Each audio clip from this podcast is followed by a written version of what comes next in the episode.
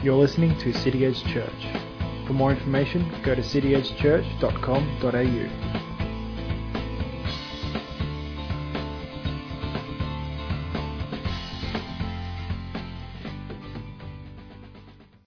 So Ian's going to come come up and continue his spiritual discipline. So just as he come up, we'll just pray for him. Father, we just pray for Ian, Lord. We just pray, Lord, that the words are from you, Father, Lord, and we thank you for that, Lord. We just pray, Lord, that we'll be receptive to your words, Father. We allow them to penetrate our hearts, Lord, and, and to grow us and impact us, Father, Lord. We, we pray for Ian's voice, Lord, where it might feel a bit scratchy, Lord. We just pray it might hold through for the whole preach, Lord, and, and we just pray blessing, Father, over Ian. In your name. Amen. Thank you. Morning, everybody, and uh, welcome, Paul and Elaine. Great to have you with us this morning. We're continuing on with the spiritual disciplines. This is number six. It's the spiritual discipline of fellowship, and if I get my controller ready, I should be able to control this. I hope. No, gone a bit too far already. That's okay.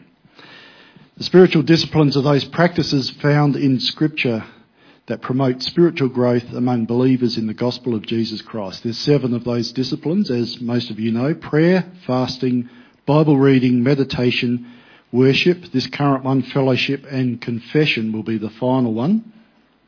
Um, and maybe a bonus of Bible study. Uh, there are handout sheets. We've had handout sheets, I think, for every single one of them. There's some there this morning. There's a couple of spare ones, and we've got handouts for the previous ones out in the foyer if you want to catch up on anything out there. So, have you noticed that your family is not perfect? You, someone has. have you got someone in your family that you don't get along with? Many families have. Might not be just brothers and sisters we're talking about. it Could be mums, dads, kids, cousins, uncles, aunties, whatever. There's uh, there's probably plenty in your extended family at least that are not perfect, and uh, there's a pretty good chance that you're not perfect either. Any human family will have members of radically different personalities and interests. Some are creative, some are fairly logical, methodical in the way they do things.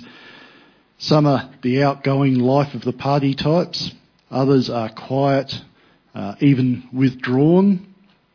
Some get along well with everyone. Others rub each other up the wrong way. That, in case you didn't know, is called sandpaper ministry.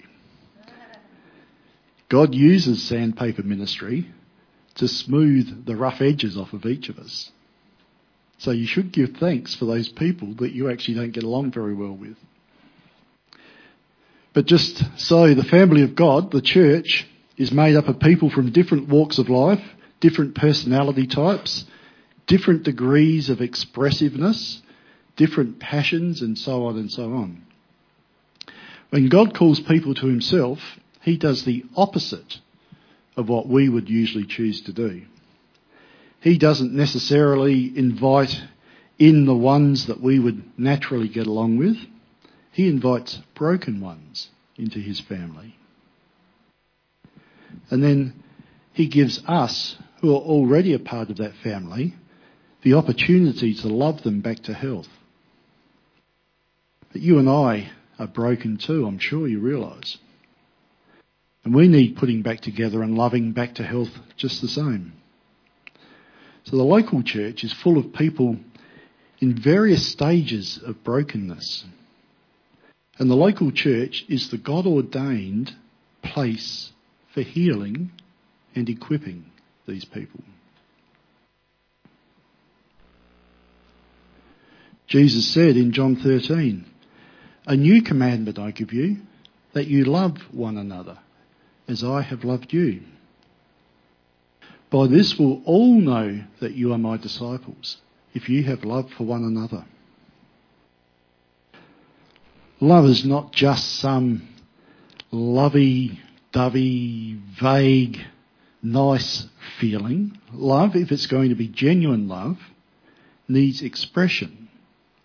Love is actually not a feeling. There's a DC Talk song, I think, number of years ago. It says, Love is a verb. Love is a doing word. Love is not love if it doesn't go out to other people. God is love, the Bible tells us. And we know it's true because his love found expression to us in Jesus Christ. It wasn't kept to himself. Now, all this talk about love sounds nice and comfy and cuddly, you might say, but you've obviously only had good experiences of the church. So, of course, you would think the church is wonderful. And I have had great experiences of the church. I do think the church is wonderful. But you know, Mel and I have seen some of the bad too. We've seen some of the horror stories of church. And we've been caught in the crossfire of a couple of churches that have been torn apart. I almost hesitate to tell you about that because I know some people seize on stories like that as evidence that the Christians are just as bad, if not worse, than people in the world, and that they're all hypocrites and power hungry and don't care about anything but themselves. So I'm not going to give you all the gory details of that. Some of you know some of the details. Suffice to say that we've had a couple of uh, heartbreaking and extremely painful experiences of church done badly. One church we'd been part of for years was ripped apart by new leadership that came in just after we left and moved to Melbourne, and within a matter of months, the church was destroyed. We were spared, fortunately, the first hand experience of it because we'd moved to Melbourne. But it was still painful because we had people that we considered our family, our closest friends, ringing us up at 11 o'clock at night in absolute tears, in desperation, begging us to come back and help them. But we couldn't. We were committed to Melbourne. the only thing we could do was cry. Cry and pray for them. And uh, to compound the hurt of that, that was going on at the time when I was going through my spiritual crisis that I talked about a few weeks ago. When I was doubting God, I was doubting my faith, I was doubting Christianity and wondering whether I should just turn my back on it. If it wasn't for the faithfulness of God, it could have been the final nail in my spiritual coffin as well. Sadly, the problems in that church were never resolved. The church doesn't exist anymore. The building itself was bulldozed. It was a building that most of the members of the church had poured enormous amounts of money in to get it off the ground and to build it in decades before. And uh, there's a housing estate on the site now. No evidence that there was ever a church there. But worse than that, Many of our friends were so badly wounded by the experience that they stopped going to church anywhere. Many of them have never gone back into a church since. That's two dozen years ago now. And many of our dearest friends have struggled either to get back to church or haven't gone back to church at all since. Strange story to tell when I'm trying to encourage you to love your church and commit to your church. And sadly, it's not the only horror story Mel and I have got about churches. Several years later, we were here in Melbourne, part of a small church that had been doing fantastic work with drug addicts. There was a number of former heroin addicts in their congregation that had been born again, set free, filled with, the Spirit, and addictions broken instantly. Um, I remember hearing the testimony of one of these young guys. He was a $500 a day drug addict. He had ripped off everyone he knew and more to sustain his habit. And he came to church with a friend of his who was a former drug addict. One Sunday morning before the afternoon was out, he was saved, water baptized, spirit filled, and clean. An unbelievable testimony. It was only a small church, it was not much bigger than we are, but doing fantastic work.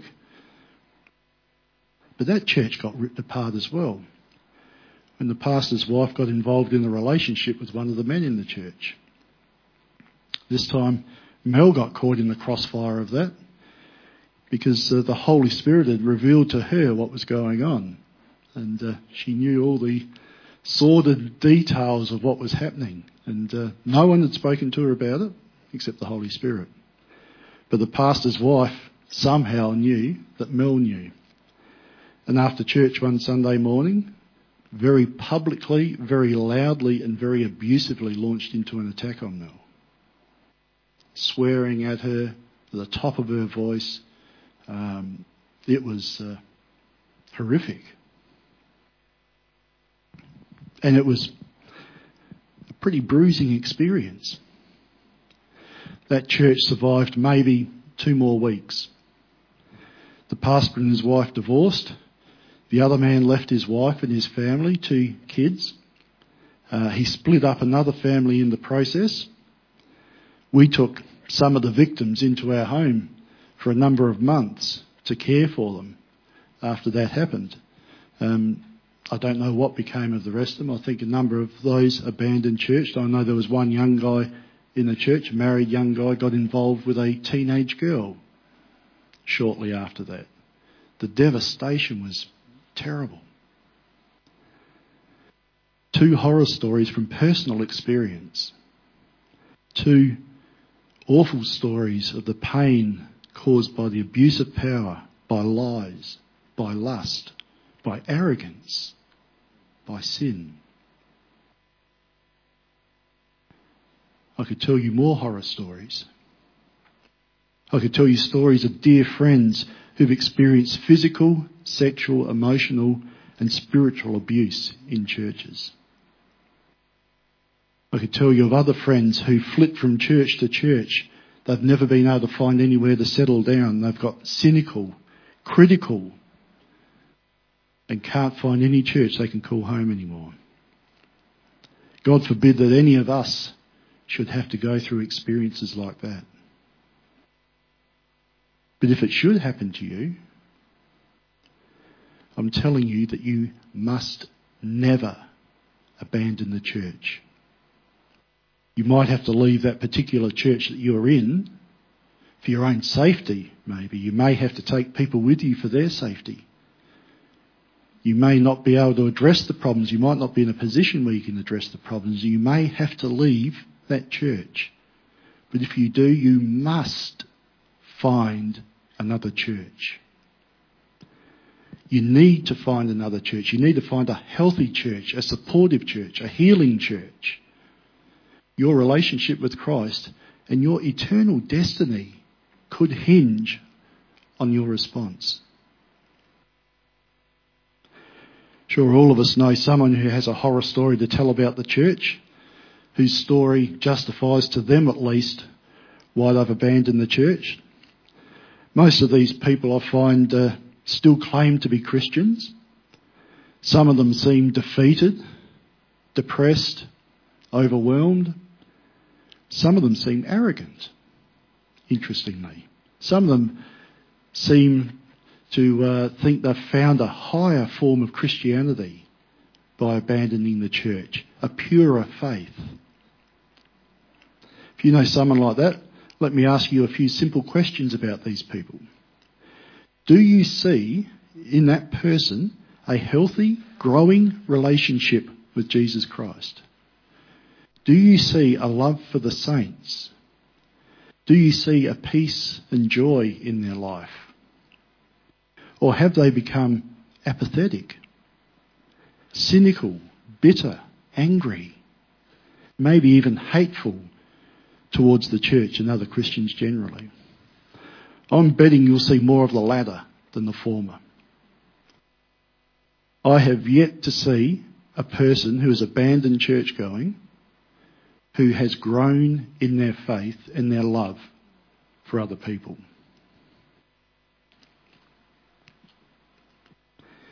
Every person I've ever seen that walks away from commitment to a local church, their faith declines and they end up bitter. And I can think of some, I can think of a number of people right now that that would apply to. I don't ever expect to see anyone abandon church and become more healthy as a Christian.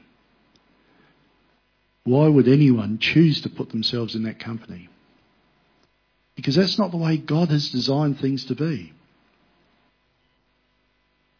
So it's all right for me to sit here and or stand here and insist that you remain an active, committed member of the local church. But can I back it up with scripture, you ask? And you bet I can. You knew that was going to be the answer, didn't you?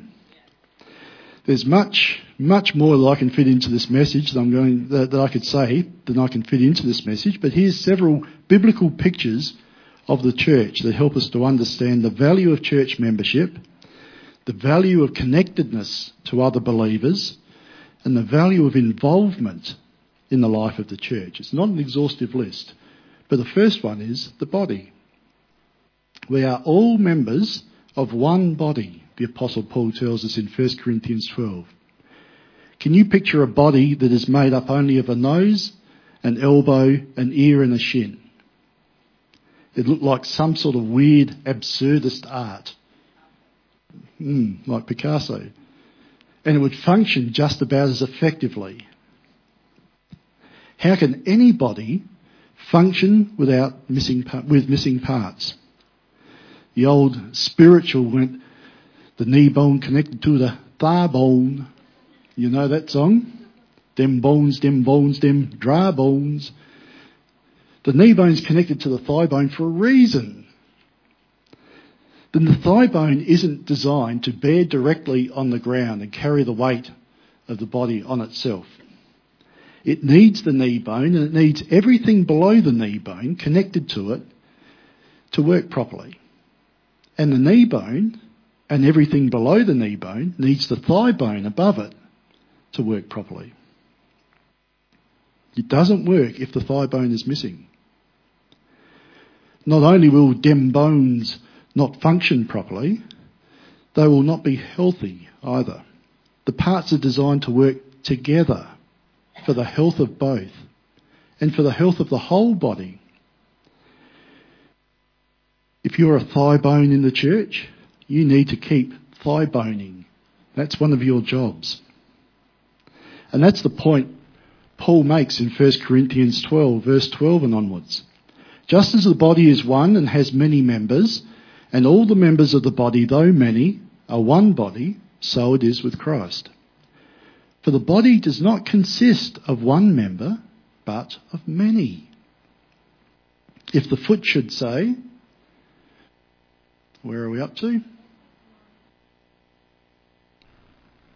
If the foot should say, Because I am not a hand, I do not belong to the body, that would not make it any less a part of the body. If the ear should say, Because I am not an eye, I do not belong to the body, that would not make it any less a part of the body. If the whole body were an eye, where would the sense of hearing be? If the whole body were an ear, where would be the sense of smell? But as it is, God arranged the members of the body, each one of them, as He chose. If all were a single member, where would the body be?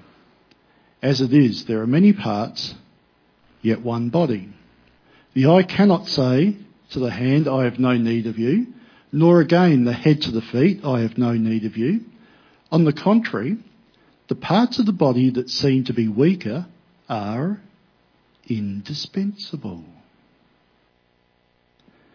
Do you feel like a weaker part of the body? Do you feel like you don't have much to contribute?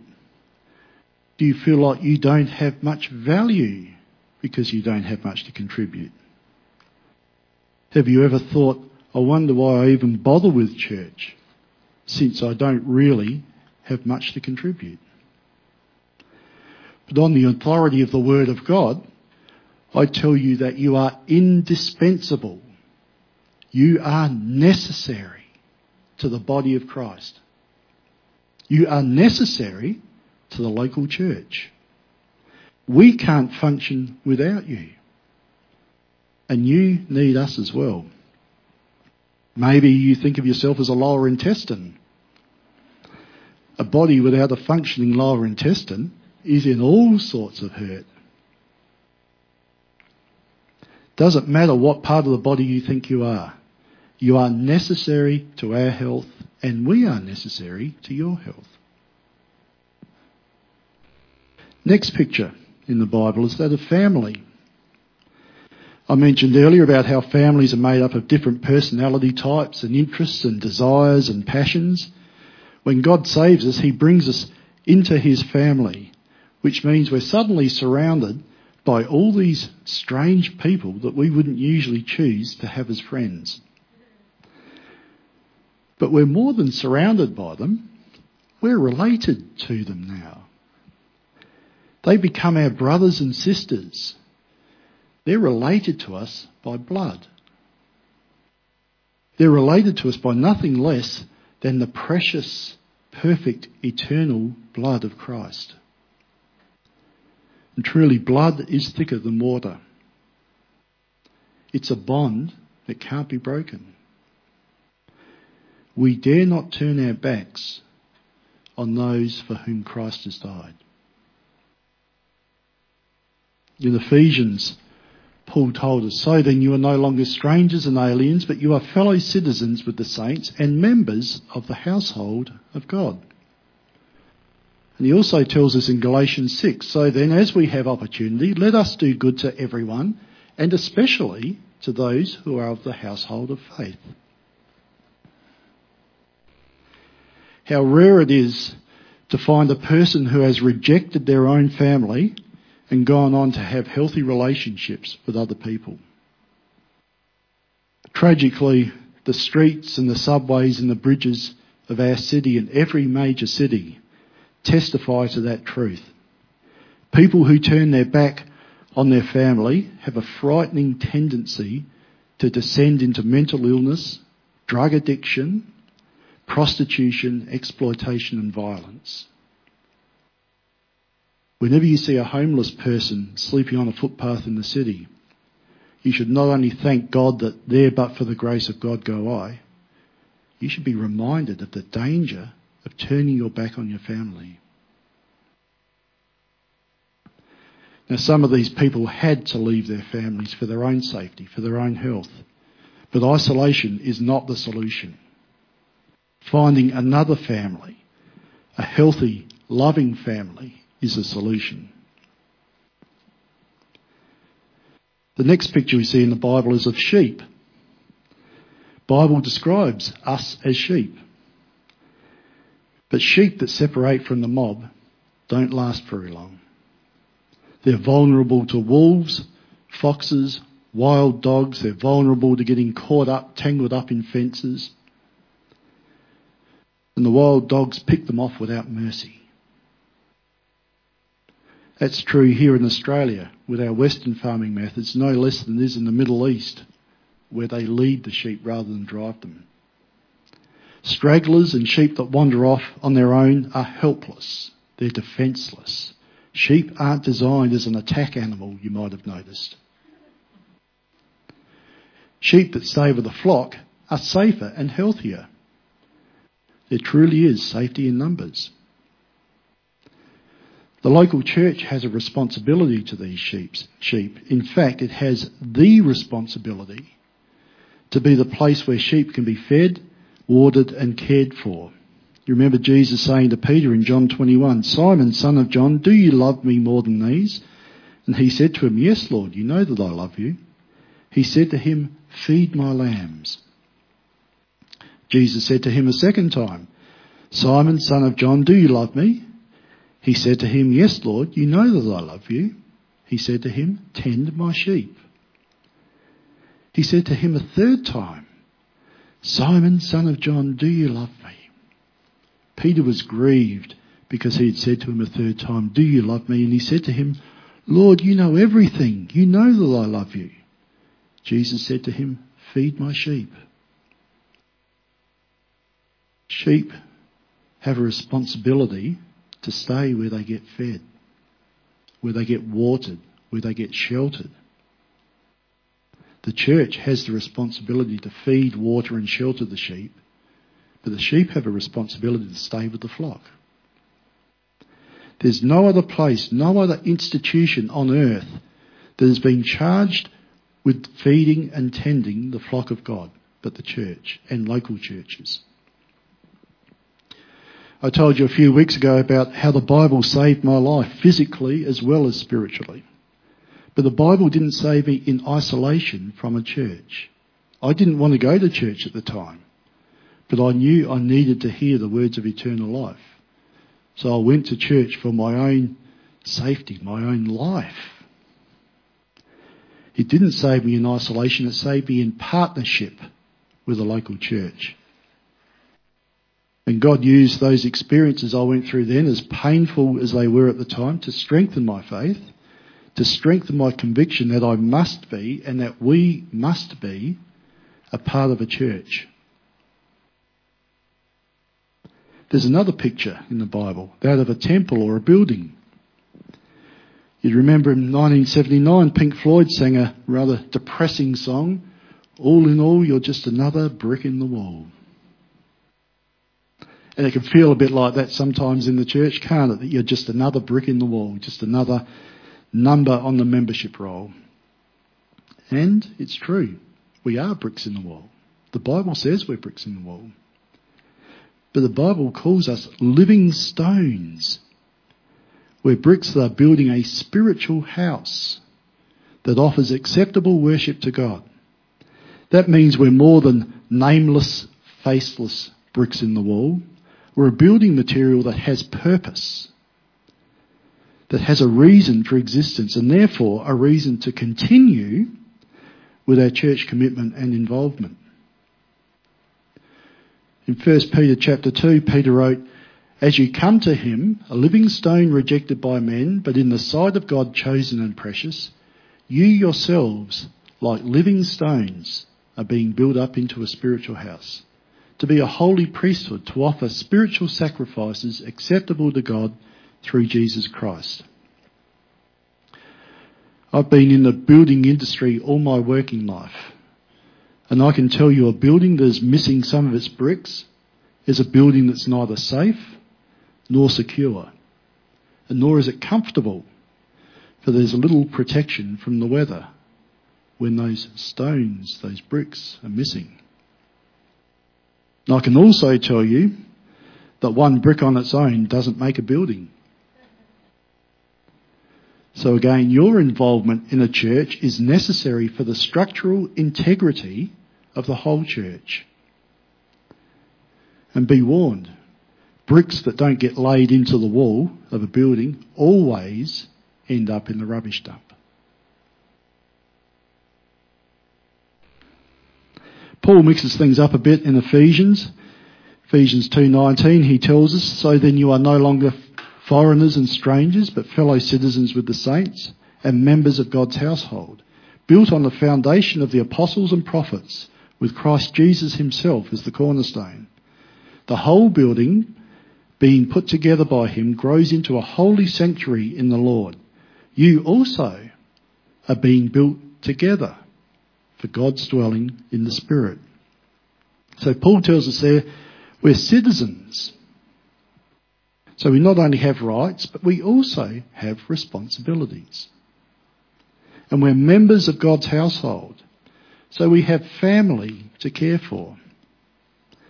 And we're being built together into a place for God's Spirit to dwell. You remember Jesus' promise where two or three are gathered in my name, there am I among them. Just about every person I know that's abandoned church uses this verse to justify going out for a coffee with their Christian friends and saying that we're doing church. But I want to ask, who are they trying to kid? When they get together at the cafe with two or three of their Christian friends? Are they gathering there to worship God? Are they gathering there to hear the word of God preached? Are they gathering there to share communion together? Are they going out for a coffee to sing psalms and hymns and spiritual songs to each other? I doubt it. Jesus made no promise to be among the person who separates himself or herself from the local church. Hence the reason I think why you see the light of Christ gradually dim in the eyes of those who abandon church and usually get replaced with cynicism, criticism, bitterness, anger, and in extreme cases, complete rejection of Christ. There's another picture, that of the vine and the branches. John 15, Jesus said, I am the true vine, and my Father is the vine dresser. Every branch in me that does not bear fruit, he takes away. And every branch that does bear fruit, he prunes, that it may bear more fruit. Already you are clean because of the word that I have spoken to you. Abide in me and I in you. As the branch cannot bear fruit by itself unless it abides in the vine, neither can you unless you abide in me. I am the vine, you are the branches. Whoever abides in me and I in him, he it is that bears much fruit. For apart from me, you can do nothing. If anyone does not abide in me, he is thrown away like a branch and withers, and the branches are gathered, thrown into the fire, and burned. Again, we see there in that picture that we must stay connected to Him, but we don't have that connection in isolation from others. You, plural, are the branches, plural. And our fellowship also involves the uncomfortable experience of being perfected by God. Every branch that does bear fruit, he prunes. He prunes. I can't imagine pruning is a comfortable experience. But he prunes it that it may bear more fruit. Now I could branch off here, no pun intended, to talk about the fruit of the Spirit. Love, joy, peace, patience, kindness, goodness, faithfulness, gentleness, self-control. Where are you going to learn patience or self-control in isolation from others? How will you learn to love if you refuse to get together with others? There's a whole bunch of scriptures that find their greatest outworking and fulfillment in the context of a local church. And in some cases find their only fulfillment in the context of a local church. And these scriptures are not just nice suggestions, they're not optional extras, they're commands. I'll run through a couple of them, and there's more listed in the handout notes.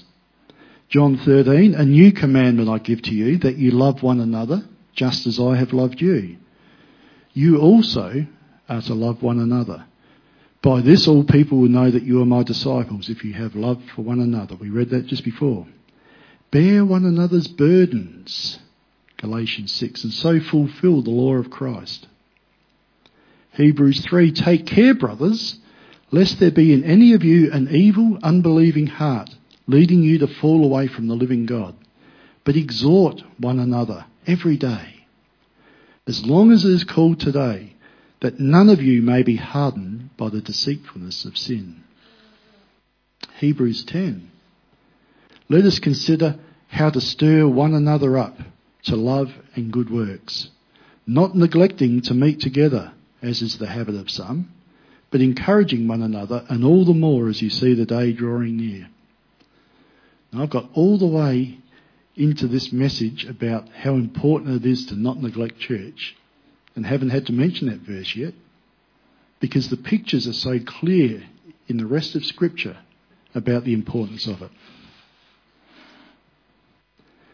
This is how Christ is formed in us by gathering together with our brothers and sisters in Christ, having the rough edges sanded off of us, learning to love, learning to bear one another's burdens. By working out all the one another verses of Scripture, and there's a lot of them. You can only do that in regular fellowship with other believers. You might get a sense that I feel passionate about this subject, this particular spiritual discipline. It's been something close to my heart for 20 years or more. It's not just because I lead a church now that I'm passionate about it. I've been passionate about it for decades. The reason it's so important to me is the local church was the means that God used to save me. The Bible read and preached in the local church. It saved me from destruction. And it breaks my heart to hear of brothers and sisters in Christ who have abandoned the church.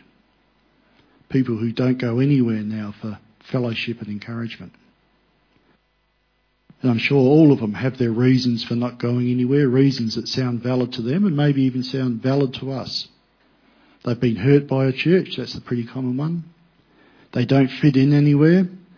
They've been to plenty of churches, but none of them welcome them in. They can't find a church that preaches the gospel properly, or doesn't sing the songs they like, or doesn't have a creche for the kids. And I've heard horror stories from friends, as I mentioned, stories that would turn your stomach if I told you the details of them. I've walked, we've walked with some of them through the devastation, the pain, the fallout of those situations, so I can sympathise with them. The reasons are beyond counting why a person might abandon regular church going. Frequently, the fault does lie with the local church. Make no bones about that. We don't get it right. We're not perfect. But sometimes it lies in the person who won't settle or commit anywhere. We're in a commitment phobic culture now. People don't even like to commit to whether they're going to come to a party on Friday night.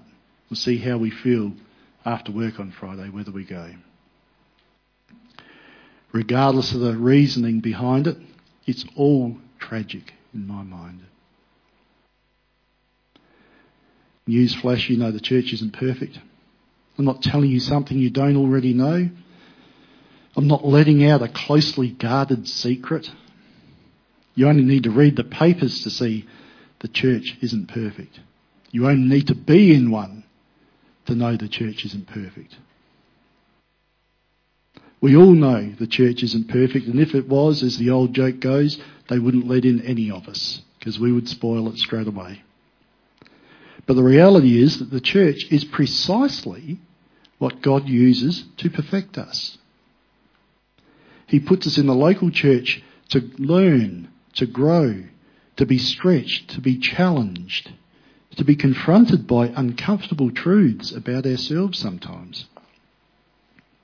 He puts us there for that sandpaper ministry to round us off. Church will never be all beer and skittles, not this side of heaven anyway. It will never be a bed of roses because God is putting, into, putting us into relationship with people who are different from us to teach us how to love them.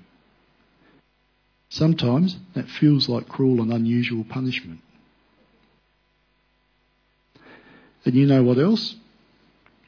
The church is not my idea. It's not your idea. It's not man's idea. The church, the local church, is God's idea. Even if none of the other reasons convince you, that should be sufficient. God had this idea that the local church is a good thing. God had this idea that He wanted to work through the local church. That alone should be sufficient for us to commit and say, that's where I need to be. Week in, week out. I know there's times when things get in the way, you get sick or you get family commitments or whatever else. But our commitment should be week in, week out to the local church because it's God's idea. It's the church that Jesus Christ shed his blood for. It tells us in Ephesians, I think it is. The church is blood bought. It's precious to him. It should be precious to us. Let me close by sharing something I read the other day because it ties in with, with some of what I shared last week on worship. And it's a quote from someone who wrote, a few Sundays, few Sundays ago, I had laryngitis. Though I couldn't sing, my soul was edified by fellow church members who sang for me. And then it struck me. This is the experience every week for many elderly members in our churches. They remain seated, trying their best to follow along, but infirmities inhibit them. Brothers and sisters, we can serve those who cannot sing by singing with, to, and for them. I shared last week that that was the experience I had, and I had it again this morning. That when I'm with my brothers and sisters, I can see you eyes closed, lifting your hands or kneeling as somewhere this morning in worship of God. When I can hear your voices lifted in praise and adoration of our King, it builds me up. You're singing for me as well as for Him. It's one of the purposes for which God calls us to gather together on a Sunday and worship Him is to encourage and build each other up.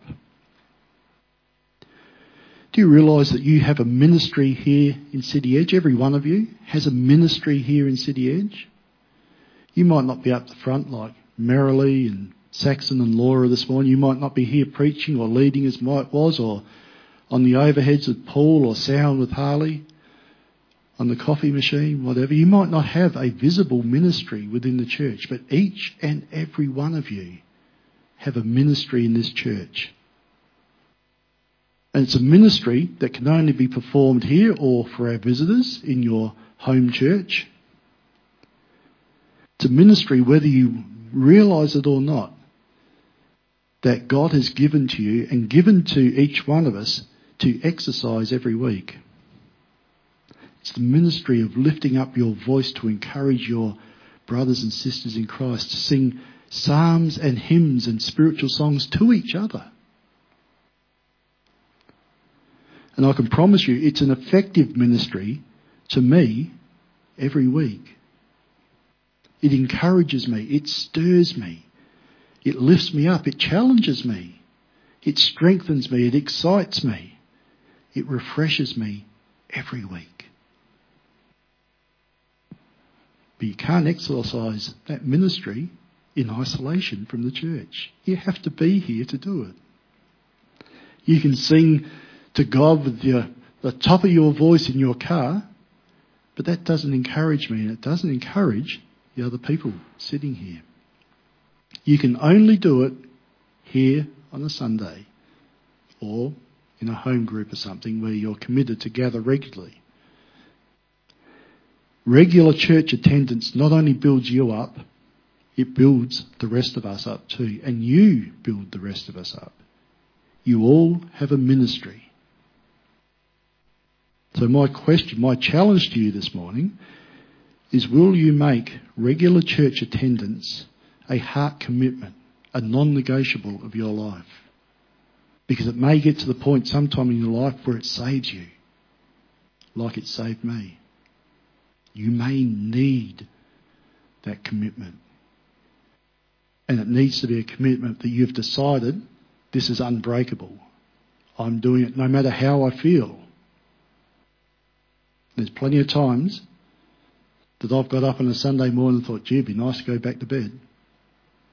Whether I'm having to be up here preaching or whether it was when just sitting in the pews. Plenty of times I think, I'd like to be somewhere else this morning. But there's a commitment there because I know how desperately important it is for my health, my spiritual health, and for yours too. That I'm here praising God, singing psalms and singing hymns and spiritual songs to you, with you, and for you as well. Let's close in prayer, shall we? Thanks for listening to City Edge Church. For more information, go to cityedgechurch.com.au.